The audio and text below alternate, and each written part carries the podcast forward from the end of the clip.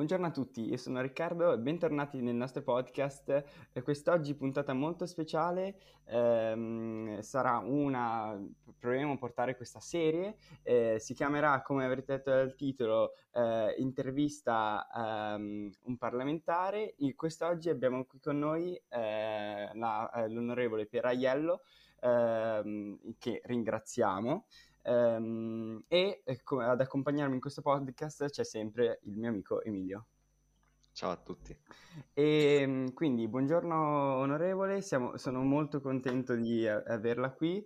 Eh, innanzitutto vorrei iniziare questo podcast chiedendo eh, chi è lei, quindi magari spiegando al nostro pubblico eh, chi è, da dove viene, insomma un po' la sua storia in generale. Buongiorno ragazzi, eh, vi ringrazio di questo collegamento, è sempre un piacere parlare con, con, i ragazzi che si interessano di determinate materie, specialmente come quella sull'antimafia e la criminalità organizzata, perché di questo in effetti è quello di cui mi occupo io.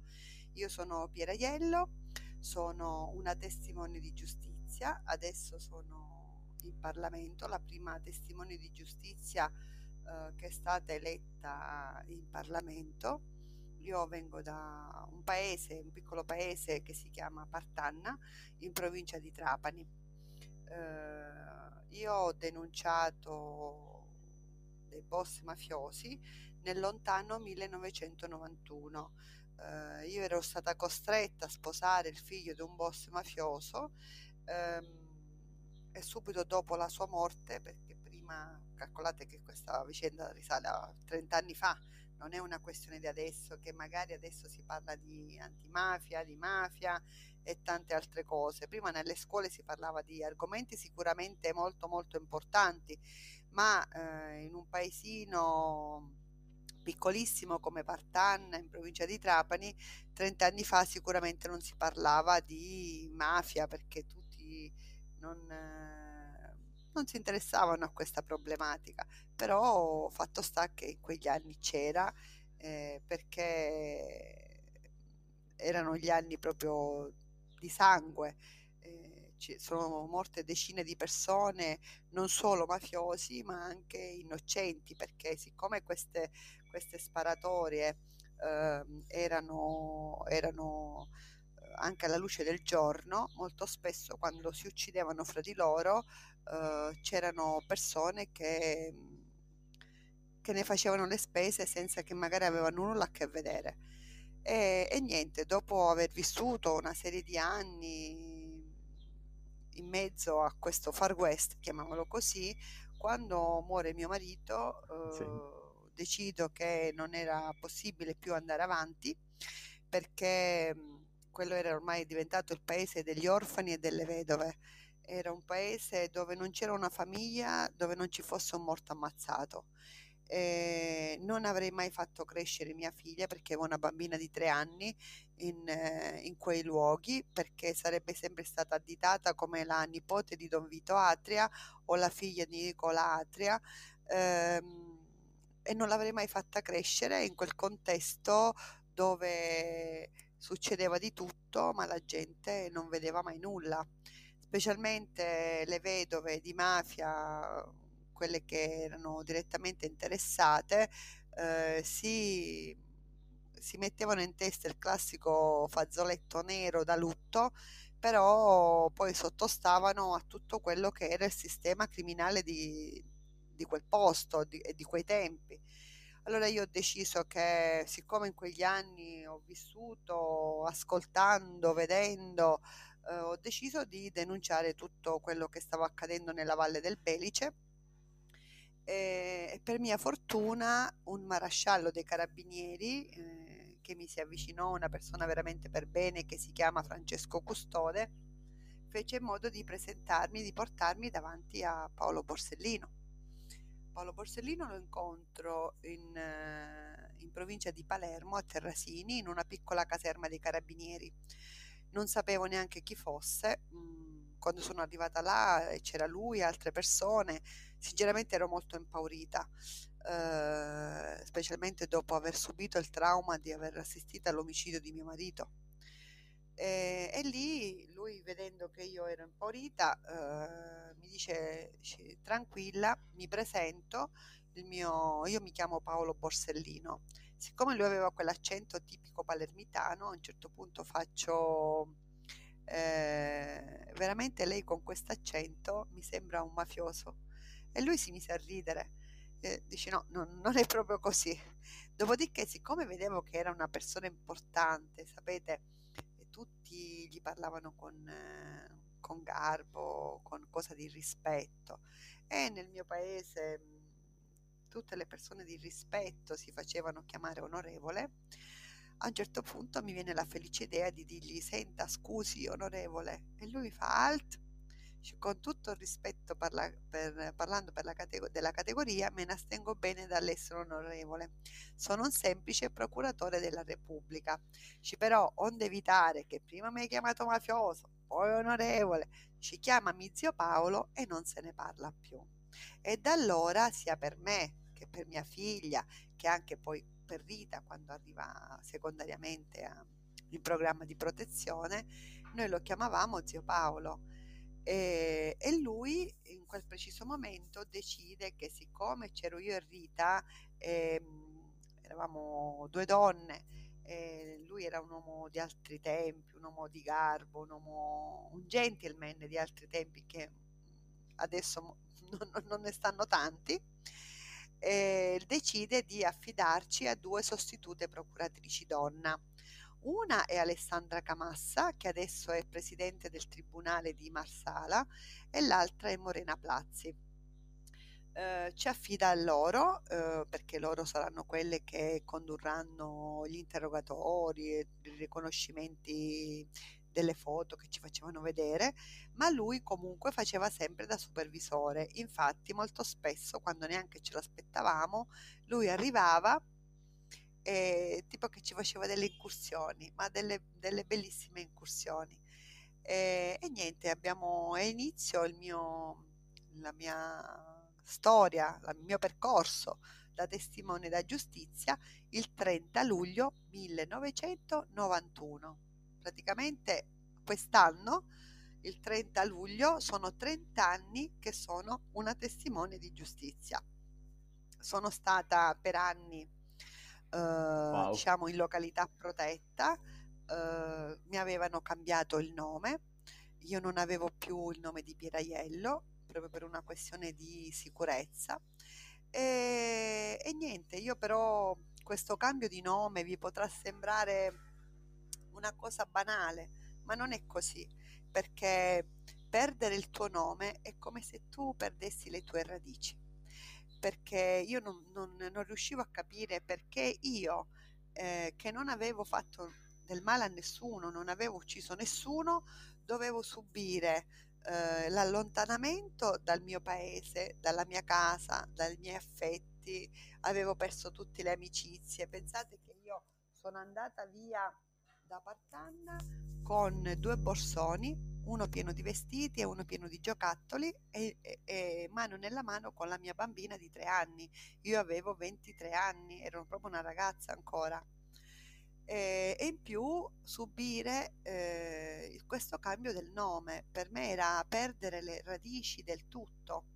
Per anni avevo chiesto di ritornare a essere Pieraiello, non me ne fregava del, se correvo dei rischi perché rischi secondo me se li corri li corri sempre anche se ti cambiano il nome o qualsiasi cosa perché secondo me se, se eh, queste persone ti vogliono trovare ti trovano comunque e ovunque e, ehm, però questa Posso, cosa mi era sempre stata negata comunque, sì. mi era stata negata e, e dec- quando mi si presenta l'occasione di candidarmi col Movimento 5 Stelle eh, che fra l'altro per quello che proclamavano, per quello che dicevano, mi sembrava molto adatto al mio pensiero e alle, nelle, alle mie corde, diciamo, eh, a un certo punto decido di candidarmi e questo è stato un modo per eh, riappropriarmi del mio nome perché mi sono candidata come Pieraiello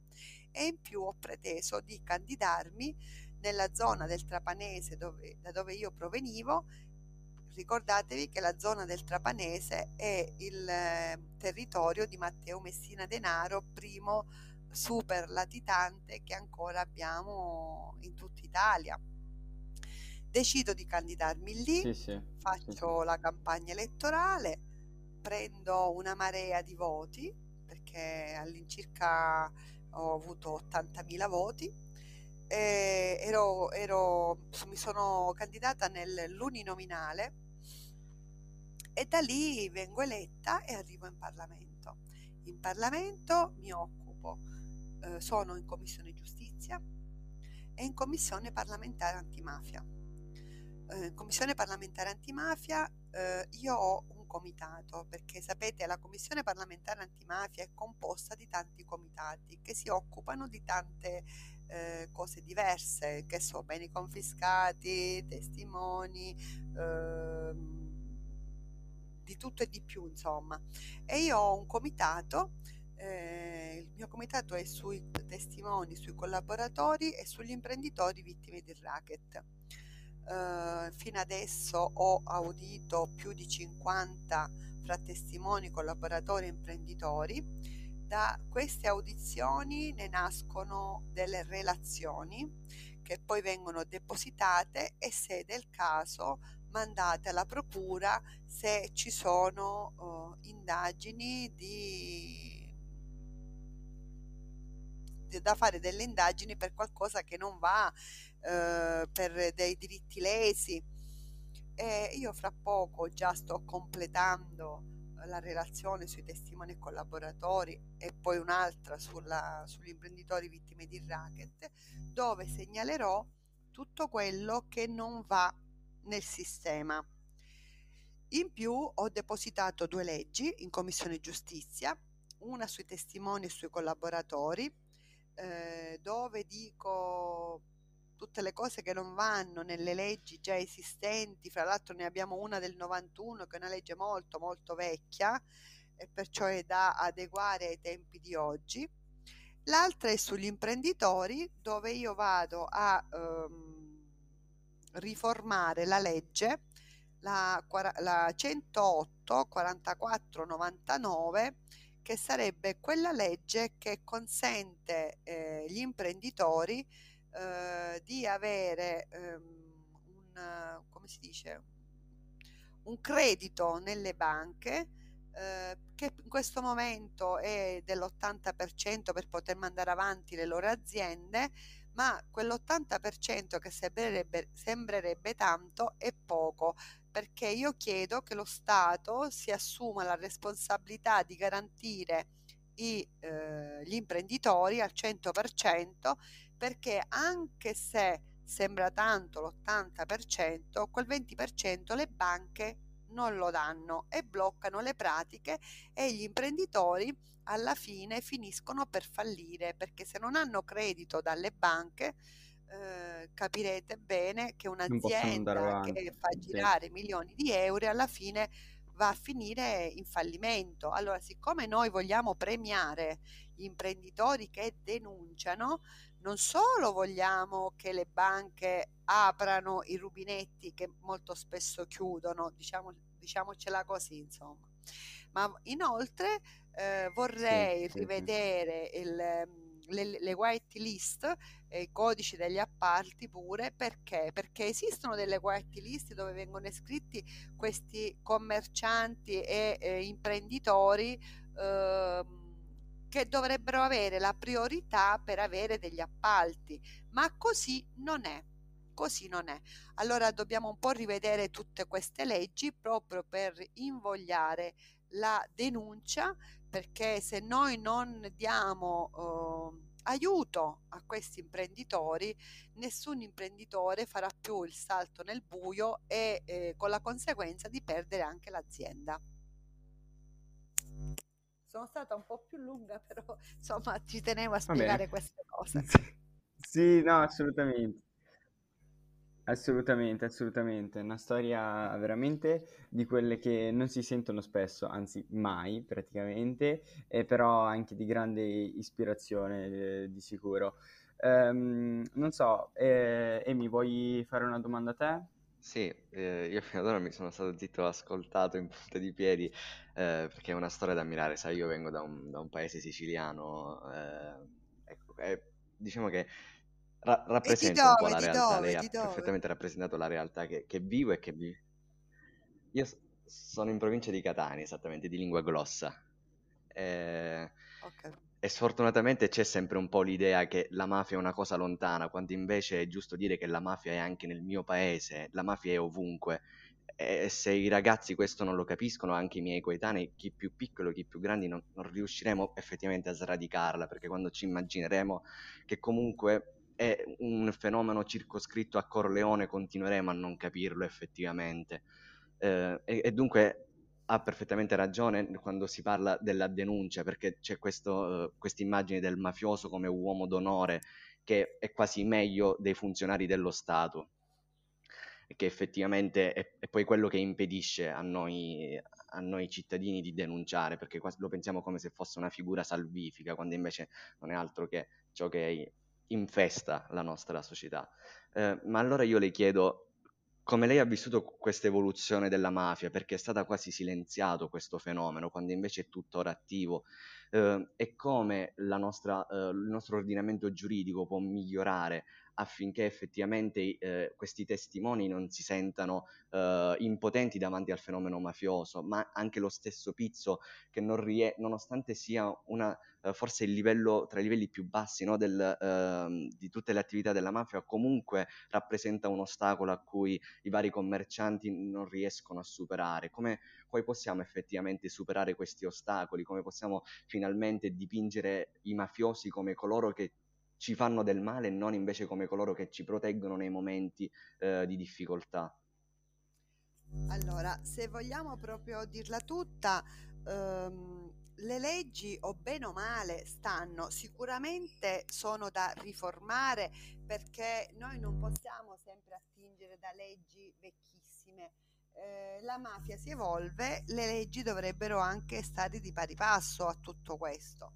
Il problema non è solo fare le leggi, il problema è attuarle e il problema è proteggere queste persone, perché quando un commerciante denuncia, in automatico dovrebbe essere protetto a 360 gradi perché sappiamo benissimo che molto spesso fanno esplodere le loro attività. Ora, uh, mettendo su il piatto della bilancia uh, tutto questo, un commerciante dice ma a me chi mi va a fare? Io pago una fesseria, una cosa al mese, ho la tutela di questi delinquenti, però quantomeno non mi metto nei guai che mi fanno saltare l'attività. Infatti le attività che saltano in aria sono sempre di quelle del, dei commercianti che denunciano. Addirittura ci sono stati dei casi dove hanno fatto esplodere l'attività, lo Stato, l'anti-racket, ha dato i soldi per rimetterla in sesto, dopodiché l'hanno fatta ris- esplodere, insomma, e via dicendo. Ora, ehm, se lo Stato, a prescindere dalle leggi, non garantisce queste persone dicendogli se voi denunciate veramente lo Stato c'è, ci saranno le persone anche che sto portando l'esercito davanti a questi commercianti.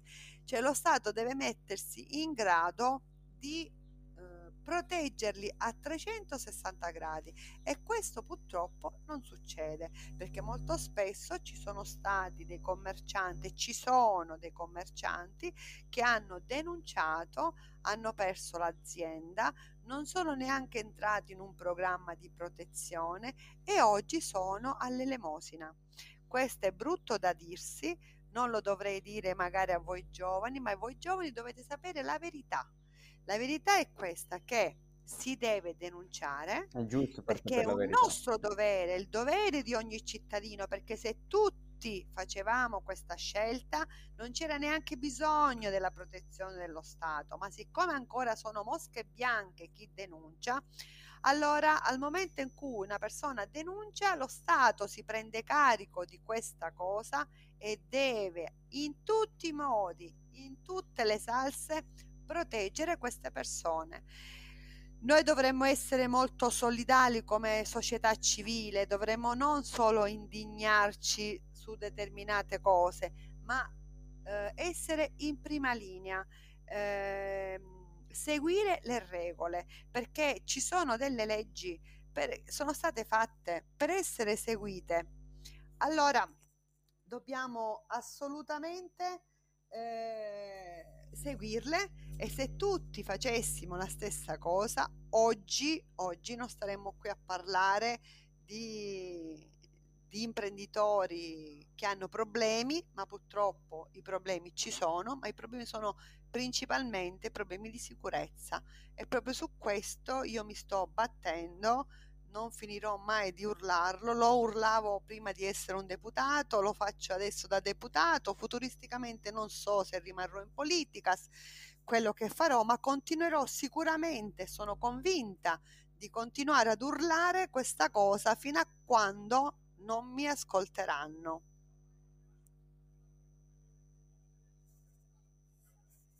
Grazie mille. Eh, poi più che altro posso aggiungere una cosa, Riccardo. Eh, c'è spesso il, la sensazione, sicuramente lei capirà, che si, eh, ci si è quasi abbandonati dallo Stato. È come dire tutte quelle volte in cui eh, noi cittadini pensiamo quel fenomeno mafioso è così evidente davanti agli occhi di tutti, ma tuttavia non viene punito, non, non, non si prendono provvedimenti, quasi per dire eh, sì c'è, però chiudiamo un occhio fino a quando non c'è una bomba, allora non interveniamo.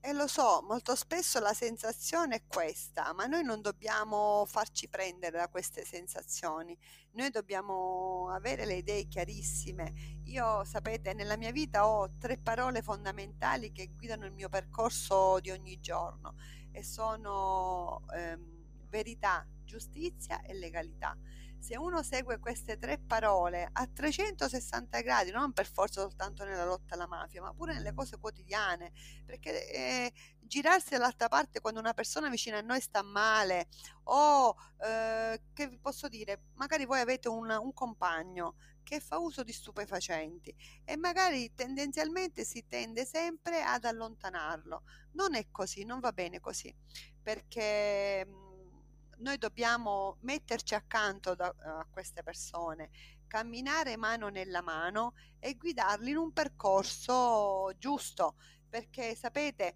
il giorno in cui voi salverete un ragazzo dalla tossicodipendenza, non è che state salvando solo lui, egoisticamente lo state facendo anche per voi, perché questo ragazzo un giorno può diventare anche un narcotrafficante, che ne sapete voi?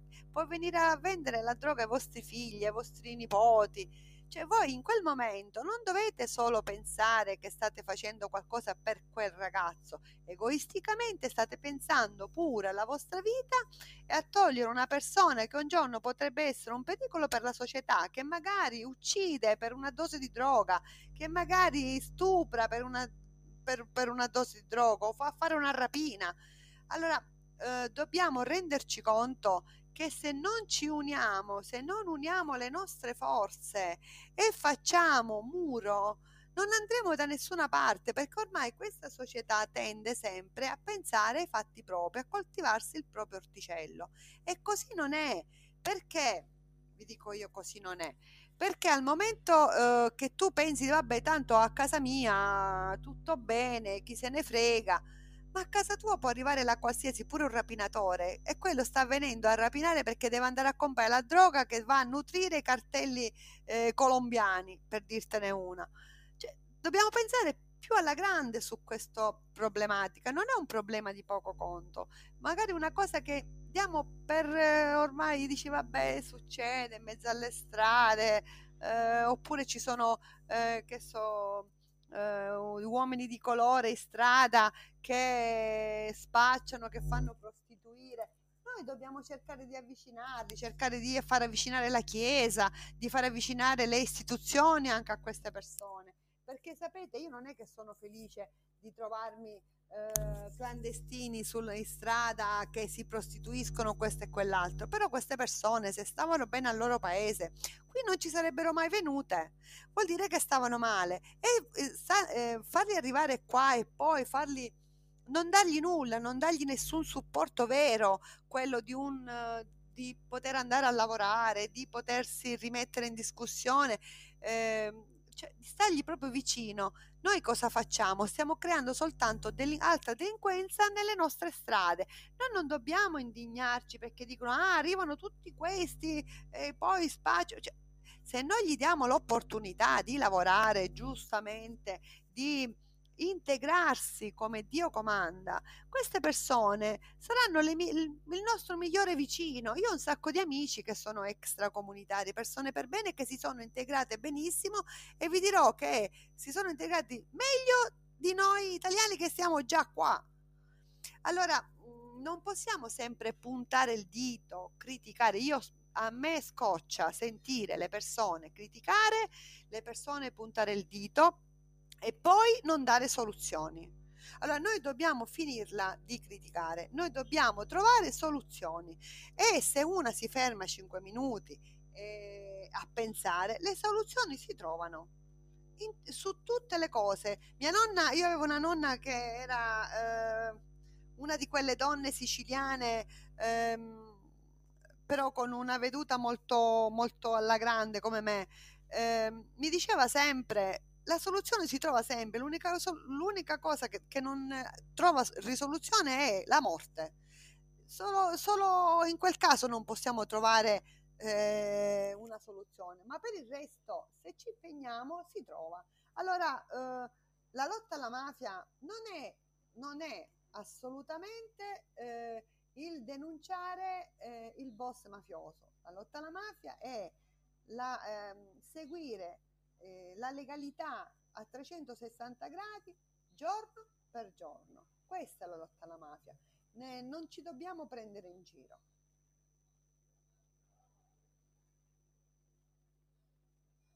Verissimo. Grazie. Verissimo, infatti stavo pensando proprio con le sue parole al fatto che eh, quanto sia importante effettivamente la coesione sociale, l'aiutarsi l'uno con l'altro per superare anche le varie problematiche. Lei ha fatto l'esempio dell'amico che magari eh, fa uso di stupefacenti, ecco, secondo me se tutti iniziassimo ad aiutarci, eh, come ha detto lei, problemi come la mafia non so se non esisterebbero però comunque sarebbero molto minori, molto più controllabili e secondo me queste, quest'anno e negli anni futuri ci è stata data una possibilità anche a scuola eh, attraverso l'educazione civica che se fatta secondo me con criterio può essere usata queste ore anche proprio per eh, parlare, per discutere di argomenti come mafia e per appunto eh, tro- provare a cercare di eh, debellare questo, questo male dalla nostra società.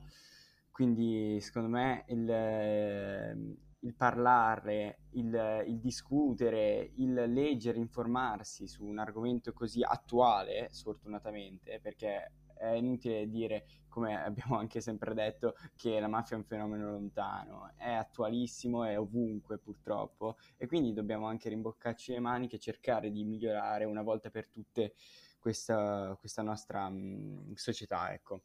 Eh, per chiudere questo podcast volevamo farle una domanda più sull'attualità politica, visto che spesso parliamo anche di questo, e volevamo chiederle, eh, noi avevamo letto che lei si è spostata nel gruppo misto, magari se ci vuole raccontare il perché di questa scelta e magari un, una parola sul nuovo governo Draghi per, per concludere. Allora, io uh, mi sono spostata nel gruppo misto uh, per un semplice motivo. Mm, mi sono sentita tradita. Tradita perché, se voi vi ricordate, all'inizio della pandemia, uh, a un certo punto iniziano a uscire dal 41 bis dal carcere eh, i boss mafiosi, i boss che erano stati condannati al 41 bis la, la, cosa che si diceva è che erano stati scarcerati in quanto ultra settantenni, perché comunque gli unici ultra settantenni che stanno in galera sono solo quelli con, condannati eh, per questioni mafiose, e che stavano, venivano mandati agli arresti domiciliari perché in carcere si sarebbero contagiati. Questa cosa è stata possibile grazie a una circolare fatta dal capo DAP Basentini e firmata dal ministro della giustizia Bonafede. Questa cosa però era, eh, è stata una cosa secondo me sbagliata, è una cosa che non doveva essere Perché? Forse voi non ci siete mai stati, sicuramente non ci siete mai stati, ma io sono andata a visitare le carceri del 41 bis. I 41 bis sono messi ogni boss mafioso in una cella singola. Sicuramente no, non è l'hotel Hilton, però sono celle decorose, pulite, ognuno di loro ha il loro bagno, ha il loro televisore, si cucinano da soli, hanno diritto allo studio, hanno diritto alla salute, molti di loro si stanno anche laureando con i soldi dello Stato. E secondo me e secondo tantissime altre persone, quelle persone messe in isolamento erano le persone che sicuramente non correvano rischi in carcere. Posso capire i detenuti dove in una cella ne stanno 15, 10, ma che in isolamento, non avendo contatti, non si sarebbe mai potuto contagiare, perché anche le guardie carcerarie non è che se li vanno a abbracciare, cioè gli stanno vicino, ma non così vicino da poter essere contagiati. Perciò questo è stata per me un tradimento. E, e, il continuo negare del mio ministro, che era fra l'altro il Movimento 5 Stelle, questa cosa mi ha portato a uh, non riconoscerlo più come ministro. Io non mi riconoscevo più in, quella, in quel ministro che stava seguendo, fra l'altro essendo in commissione giustizia. Eh, fra l'altro io con lui ci ho parlato e lui mi negava questa cosa di aver firmato questa circolare, quando che poi noi siamo come commissione parlamentare antimafia siamo andati a vederla e lui l'aveva avvallata e firmata. Allora, siccome questa cosa di uscire i, i mafiosi ultra settantenni dalla galera e tornare a casa era una delle tante volontà di Rina scritte nel papello, mi sono sentita tradita doppiamente e da lì ho deciso di lasciare il movimento, di camminare con le mie gambe. Attualmente sono nel gruppo misto, non vi nascondo che sto lavorando ad un progetto politico, spero che mi riesca, un progetto politico che deve essere basato principalmente sull'antimafia, ma non l'antimafia da passerella, l'antimafia quella vera, l'antimafia quella delle leggi importanti, quella di, delle riforme importanti. E sto lavorando a questo progetto che sembra sta prendendo piede dove la legalità sarà messa in primo piano, perché dovete sapere una cosa, sia nel primo governo Conte che nel secondo governo Conte che anche nel governo Draghi eh, non c'è nulla per quanto riguarda l'antimafia seria, l'antimafia vera. Tant'è vero che io ho scritto anche una lettera a Draghi preoccupata su questa cosa mi ha chiamato la sua segretaria, il suo, non so se era il capo di gabinetto, dove mi diceva che Draghi aveva ricevuto la lettera, perciò di sicuro lui l'ha ricevuta e l'ha letta, ma nulla di tutto ciò è stato fatto, non è stato fatto nulla.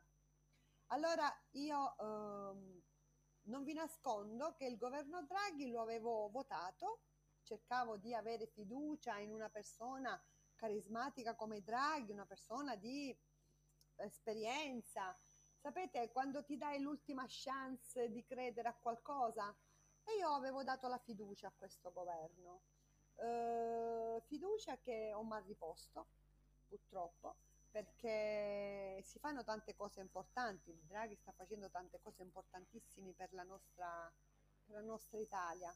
Però pensare di far arrivare una marea di soldi del recovery fund in Italia e poi non mettere eh, dei paletti per fare in modo di non far appropriare la criminalità organizzata, di non farli appropriare di questi soldi che arrivano, perché ne arriveranno talmente tanti che saremo proprio fuori controllo e sapete benissimo che la criminalità organizzata si butta a pesce dove ci sono soldi, ma la troviamo da tutte le parti, la troviamo per quanto riguarda uh, le pale eoliche, ehm, riciclaggio dei de rifiuti, cioè la mafia è da tutte le parti. Figurarsi se non cercherà di infilarsi in questi soldi del recovery fund con appalti, con una marea di cose. Già l'abbiamo visto in partenza con le mascherine, che quando c'è stata eh, questa emergenza ci sono stati un sacco di appalti truccati, mas- mascherine false, cioè c'è stato di tutto e di più dove già da subito la mafia si è eh, resa disponibile ad acquisire il denaro, ecco, diciamo, diciamola così, che è un poco più fine di dire che se lo stanno proprio pappando. Allora, quando un governo non mette dei paletti importanti su queste cose e fa solo proclami, ma in realtà eh, non, non fa le cose così per come dovrebbero essere fatti, mi fa pensare che eh, purtroppo, come anche gli altri governi, sarà un governo complice, magari non volontariamente, magari non volontariamente, ma sarà comunque un governo complice di, della, della criminalità organizzata. È pesante da pensare, però Grazie. io Grazie mille. può darsi Però eh, purtroppo si, deve- di si devono anche che dire vuole- queste cose. Come? A parte il fatto che io direi che No, no, eh, che altro è un governo che non vuole affrontare il problema, che ha le armi, ma che non lo vuole fare. Perché se voi, mh, non so se avete seguito tutto l'iter, tutte le cose che diceva il Movimento 5 Stelle, diceva che doveva aprire il Parlamento come una scatoletta di tonno, Sì, più o diceva che meno doveva sì. mettere mani su questo, su questo, cioè praticamente Ok, sì, sì. Cioè, ditemi voi, cosa ha fatto? Eh, e questa cosa è una cosa che si... No, è vero. No, no, è vero. Comunque, Io, la- allora, in tante interviste anche alla io. televisione... Vi, eh, vi- vi spiego come vedo io, come vedo io mh, la politica. Allora, io mi candido, giusto? Il popolo mi dà fiducia. Mi dà fiducia per la persona che sono, per quello che rappresento, per quello che ho fatto e per quello che potrò fare. Se io quando arrivo in Parlamento mi faccio avvelenare dall'aria del Parlamento e a posto di fare A e B faccio Z e Y, io disattendo la volontà del popolo che ha creduto in me. E questo è successo. Allora ora ditemi voi, le persone, a chi devono credere? Io sono convinta solo di una cosa, ragazzi. Nella vita si devono dare 4, 5, massimo 6 spunti su quello che si vorrebbe fare e farlo, perché non puoi fare programmi di 20 punti, 10 punti e poi disattenderli, perché la gente si aspetta da te quello che tu hai detto di fare. La politica è questa. Noi siamo mh, delle, come posso dire, eh, siamo dei grimaldelli per poter aprire certe porte, per poter aiutare il popolo italiano, prima di tutti per dargli lavoro, per dargli sicurezza, per dargli dignità nella vita quotidiana. Cioè, è impensabile pensare, io so- ho partecipato alla, alla- alla- alla legge di bilancio dove sono stati buttati soldi per cose che non, che non servivano per niente, quando che poi pensavo che c'erano eh, imprenditori che stavano chiudendo le aziende perché lo Stato non, li- non le aiutava veramente economicamente, non gli dava l'accontentino, perché in Germania e in altri posti dove anche lì c'è stato il Covid, loro hanno tenuto botta perché? Perché hanno aiutato seriamente i commercianti, seriamente gli imprenditori, quello che non è stato fatto in Italia.